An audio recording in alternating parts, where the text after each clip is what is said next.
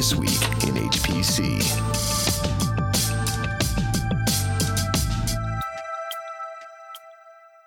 Altera accepts Intel offer. And Freedom Act halts metadata collection.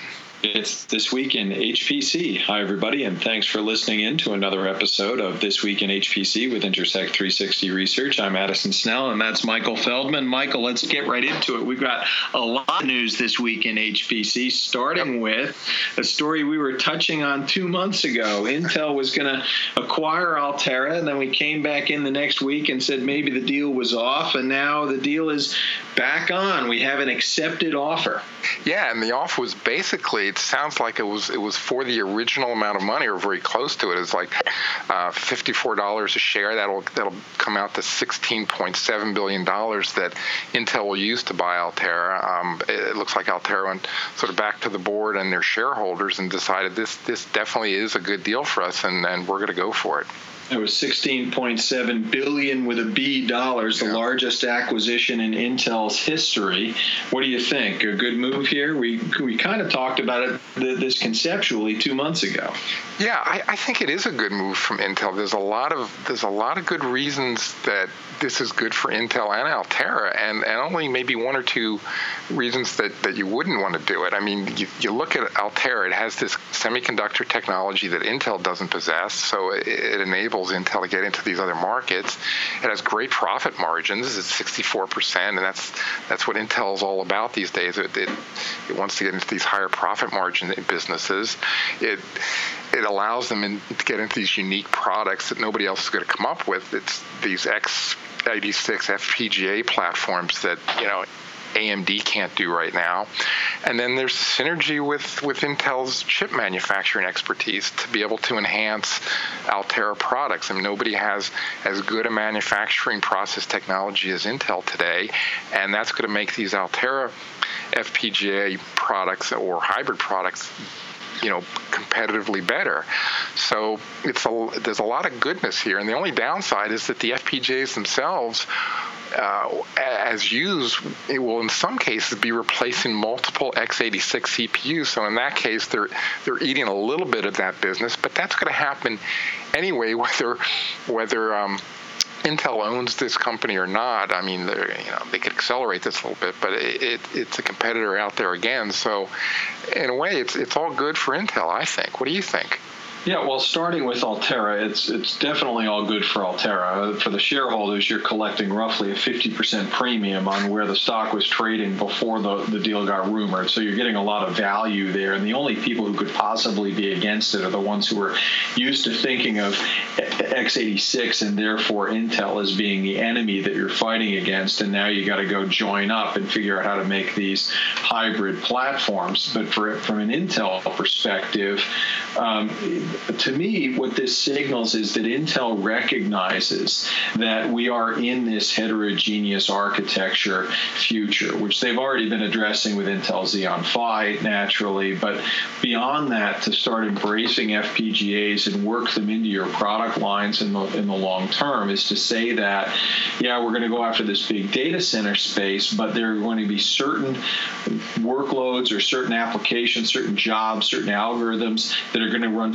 faster on the FPGAs. We're going to make those part of the Intel lineup, and we're going to try to put together the, the most high performance data center we can. Right, and, Intel has some very specific plans in mind here. They talked about sort of two areas: the data center and the, the Internet of Things area, which are which are separate uh, areas they're going to attack. In the data center area, they they're predicting a third of the cloud nodes by by 2020 will use FPGAs for some of their workloads, whether that's image recognition or encryption or data compression. They, they foresee as much as, as more than 30% of those cloud nodes are going to actually use FPGAs. That's a that's a big market for them.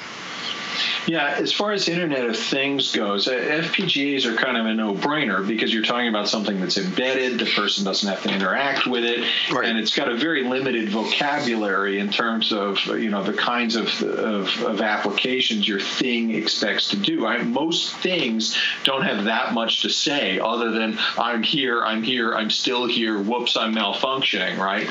But to the extent that any of them has any more complicated thing that they want to get across, it, it's probably probably still within a pretty limited vocabulary space in an FPGA can do the trick pretty well. Yeah, and that's sort of the traditional or derived from the traditional FPGA market of replacing ASICs and ASSPs, the, the application specific. Uh, uh, workload processors, they they can replace these things because they're they're less expensive in many cases, or in most cases, to develop certainly, and they they're they're uh, at least or very close to being as power efficient as, as some of these um, these hard hard coded circuits. So it, it's a good market for them, and to connect it to the Internet of Things broadens that market. I mean, Intel is thinking there's an 11 billion dollar market out there for Internet of Things. Uh, platforms by by 2020, which is a huge market for them, even even considering the size of Intel. So, you know, I think we're both agreed this is a good thing for Altera immediately. This yeah. is a good thing for Intel in the pretty near term and certainly out into the medium term. One of the long term things that I think is a little strange for the industry is the implications for the Open Power Foundation, which we noted back when uh, two months ago when we first talked about this deal. But Altera is a platinum member of the Open Power Foundation.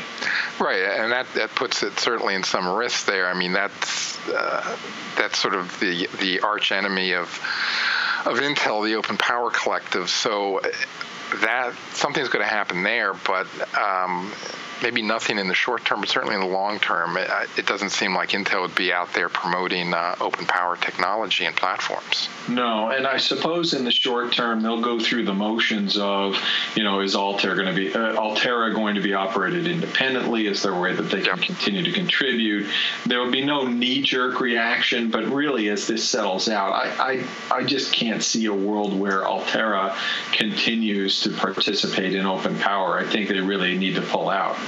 Yeah, I think so too. That'll leave Xilinx as the, the, the remaining uh, FPGA technology vendor in that, and then maybe which which really could be good for Xilinx. I mean, it, you know, right. if, if, you get to where where uh, IBM and Nvidia and Mellanox are promoting Xilinx as the as the FPGA component, you know, maybe that's good for that company as well.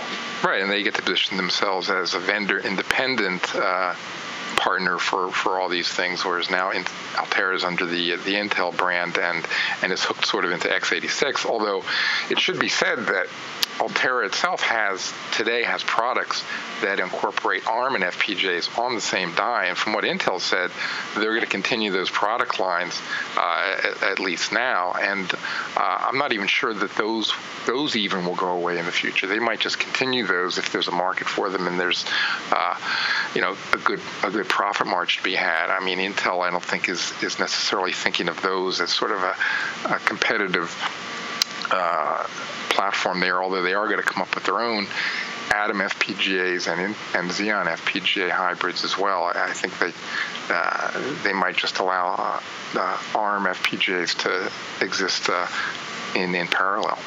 Yep, I've been continuing to watch Open Power. I think it's been a fascinating development. They've had a lot of uh, big wins. I think AMD coming back into HPC might be a bit of a, a, struggle. They've got to figure out how to navigate Altera. There's a lot of politics involved in how to keep Open Power going with this many uh, members. But in the meantime, we didn't mention as one of the taglines, but Open Power did have a pretty good win, or I should say, IBM had a win, but on an Open Power architecture. IBM getting 313 million pounds. That's nearly half a billion dollars, about 470 billion or 470 million uh, dollars uh, for the uh, SFTC Hartree Center in the UK for big data research. Yeah, that's a very big win. I mean, and it, I think it points to how well Open Power is doing with with some of these organizations and how people are looking at sort of this alternative technology and and this uh, collective of technologies as, as something they, they consider valuable. So that's that's that's a big a big deal for open power and sort of got got hidden in some of the other Intel news for this week, but uh, I think significant.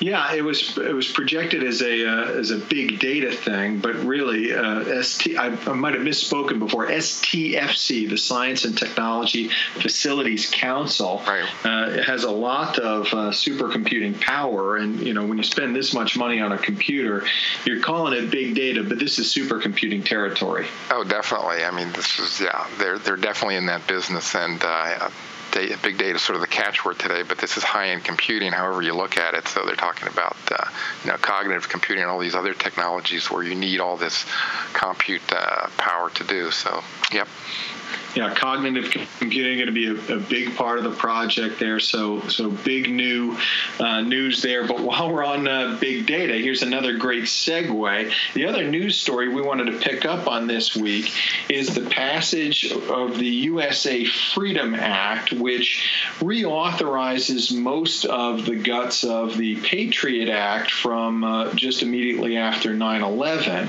The reason this comes into our world is because it has everything to do with metadata and the government's of the U.S. government's ability to track metadata as it as it applies to finding terrorists, finding the bad guys. And one uh, interesting development in this USA Freedom Act is that the government's uh, ability to use phone metadata has been curtailed. That it keeps the government from storing and analyzing phone metadata records without a warrant. Right, and we should say now with a warrant, though, they can still access that metadata that's being collected by the, the phone providers. They're, they're still collecting it.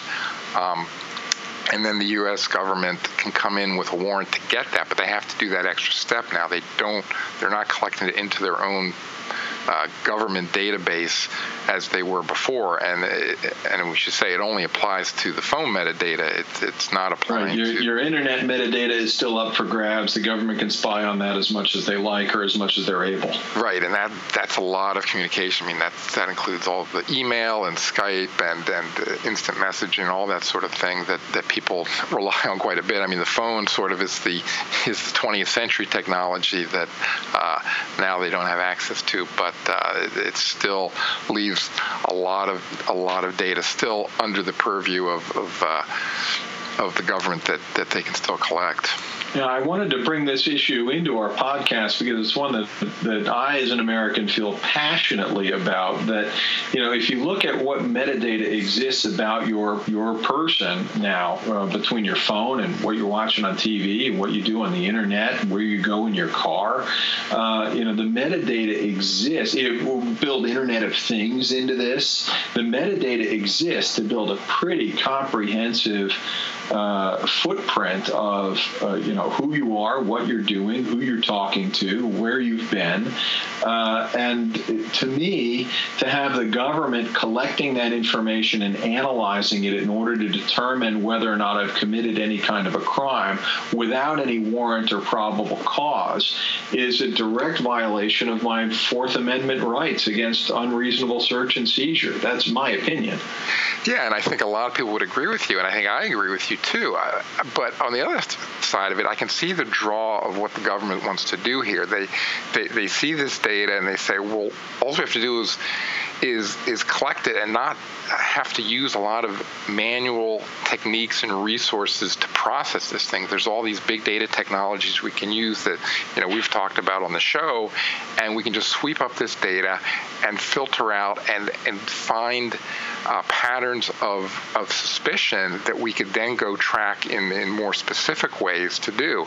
So the draw to get this information and, and use it with these technologies is there, and I can see why they want to do it.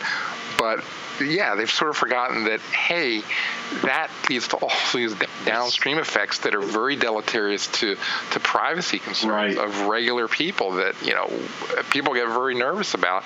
And now they've got to a point where they're nervous enough about it that, uh, you know, they're going to reverse, they're going to start reversing at least some of these as they've done in this Freedom Act. Anytime you have a tragedy, particularly some kind of terrorist attack, whether it's 9 11 or the Boston Marathon bombings, it's very natural to say, isn't there anything we could have done?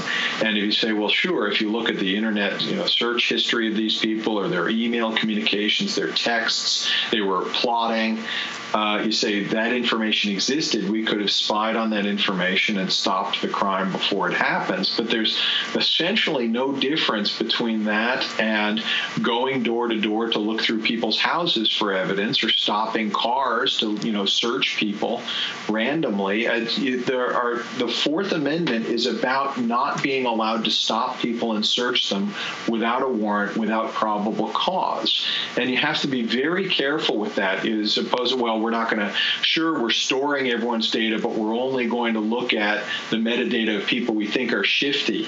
You know, really, I mean, you got to be very careful about that with regards to personal freedom. Now, the Europe, the EU, the EU has gone further than the U.S. here in terms of protecting personal identifying information or limiting government's ability to spy on electronic communications without a record, without a warrant. But uh, but the, the, U.S. is well documented that, that they'll do this whenever they can. Uh, they'll they'll try to, uh, or, or your different providers, you know, like Microsoft and this Skype call that we're doing right now, or you know Google or Yahoo will try to keep that data for themselves, but the, the government can break through and spy on it. They will. Right, and and we sort of do trust a lot of, of people here in the in the in the interim, and we we use these different technology platforms, and we know the data is being collected for some for some purposes. I mean, we see when we use Amazon, they collect and then they come back and say, well, you bought this, would you like this? And we put up with a certain amount of that. But when we see the government doing it, uh, I think people get a little nervous because there, there can be malicious intent in there at times, and, and there are certain things you want to keep private, even from the government. I mean, even law-abiding citizens have, you know, do things they don't want the government to know about at certain times. Well, I mean, sure that any of us could be prosecuted at any time for any range of uh, of, uh, of offenses. Whether I have GPS tracker data that indicates that you were speeding, right. or that you were in the vicinity of a crime that I want to investigate you for, and I'm going to seize your assets until you're investigated for it, or because I've decided I have evidence that you didn't pay federal taxes regarding those Amazon purchases that you made a couple years ago, right. and I'm you know I'm going to seize all of your property for that. There's there's a lot of government power implied in the ability to do a complete search and seizure on anybody. Yeah, and we should also mention, even though this this program has been in effect for, for several years now, um, there's no documented cases, or, or at least from the government, that they've actually been able to thwart any terrorist attack using the phone metadata program. I mean. Uh, Uh, the, that I'm not sure about. Terrorist attacks get stopped, and they don't necessarily publicize them. I mean, you can't you can't say what piece of evidence was that stopped it. Well, you would think at this point, since a lot of government officials wanted this program to go forward, they would have come out and said, "Yes, this has helped us foil X attacks. We're not going to tell you how, but it has. But they haven't said that. I mean, the most recent attack that was foiled down here in Texas for this individual was done with, you know, the old-fashioned way of getting, you know, warranted wiretaps on somebody and following this guy after they saw some suspicious activity on a uh, in a public way on the internet. So uh, it seems like that's the way that we've been able to foil uh, these terrorist attacks that, that have had success. I think if the government had come up and and, and used this data to, to foil something actual uh, that would have affected people, they would have said something to that effect. Um, so uh, it, the the conventional wisdom is these these things were, were at least in the experimental stage, and that they haven't had any practical effect on on on the activity of, of what they're trying to do yet. They're they're just developing this technology, and it hasn't worked maybe the way they thought uh, they'd be able to get derive value out of it yet. It bears mention, by the way, quickly, that the U.S. Supreme Court also ruled this week in a somewhat related way uh, on uh, Dale Grady v. North Carolina, which had to do with the state placing a GPS tracker on a recidivist sex offender, and the the uh, uh the uh, plaintiff in this case successfully arguing that to be uh, tagged with a GPS tracker constituted an ongoing violation of his Fourth Amendment rights against against illegal search and seizure. And the Supreme Court ruling unanimously that uh, that that kind of metadata use of, of GPS data does violate uh, your Fourth Amendment rights. So I'm mentioning it here not because I'm so in favor of sex offenders, but you know if if if rights apply to good people, they apply to bad people too, and uh, and to have ongoing uh, rights uh, about uh, about illegal search and seizure, just the Supreme Court is getting closer to ruling on things like this. Now, this is very narrow, having to do with GPS tracker data and not other types of metadata. but I wonder if this uh, won't come to a head in the Supreme Court uh, in, in, relatively uh, forthcoming years. Yeah, and I think we're going to see. I think you're right. I think we're going to see a lot of uh, litigation brought around data collection now. I think this sort of opened some of the, the thinking about it and certainly put it into the popular vernacular. I mean, I, I don't think most people even knew what metadata was as, as early as a year ago. I mean, the guy on the street. And now a lot of people do. A lot of people are getting what what this is about and what big data is about. Unfortunately, it's it's it's sort of a negative connotation of, of big data technology now because it's getting this this kind of publicity. But at least it's putting it on people's minds and and how these technologies you know are being used. It's very Orwellian, isn't yeah. it? With the telescreens and Big Brother in 1984. Here it is, right? Government seeing everything you do. Yeah, it's it's sort of unfortunate. I mean, it's a cool set of technology that's doing a lot of good. That's not not getting a lot of good press um, or a lot of uh, you know. Uh, top of the fold press. This, but, is, this uh, is the dark side of big data. You got to stay on the light side of the big data. Well, we see that with HPC too. You hear about all these ways it's being used for in the uh, financial realm and you know oil and gas and all these things that you know people have sort of bad connotations with. Um, you know, genomic research, that sort of thing, where people question it. But it these technologies are technologies; they're not good or bad. It does it is being used for a lot of good in a lot of different areas. But often, you know, the the news that comes out is about bad news, and then it gets sort of this uh, this this bad color to it, and people sort of distrust the technology now. That's unfortunate.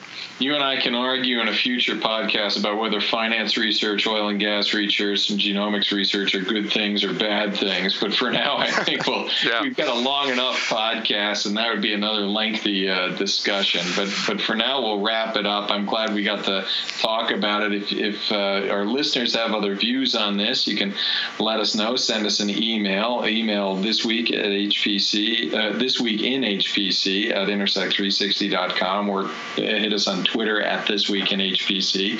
For now, thanks for listening. Uh, you've been listening to This Week in HPC listening to This Week in HPC